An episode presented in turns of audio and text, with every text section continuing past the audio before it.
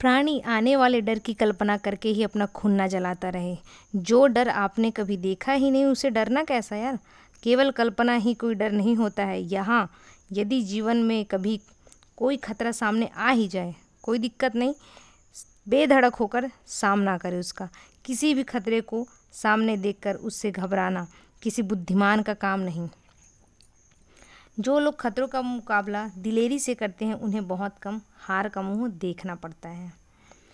हर प्राणी को सबसे पहले यही सोचना चाहिए कि वह कौन सा पाप कर रहा है, यह समय कौन सा है, मेरा मित्र कौन है, यह देश कौन सा है, मैं किस ढंग से नफ़ा नुकसान कर रहा हूँ, मैं क्या कर सकता हूँ, मेरी बुद्धि कहाँ तक काम कर सकती है। बस यही सब बातें सोच कर ही अपना मार्ग तलाश करने चाहिए। ऐसा करने वाले अवश्य ही अपनी मंजिल को पा ही लेते हैं।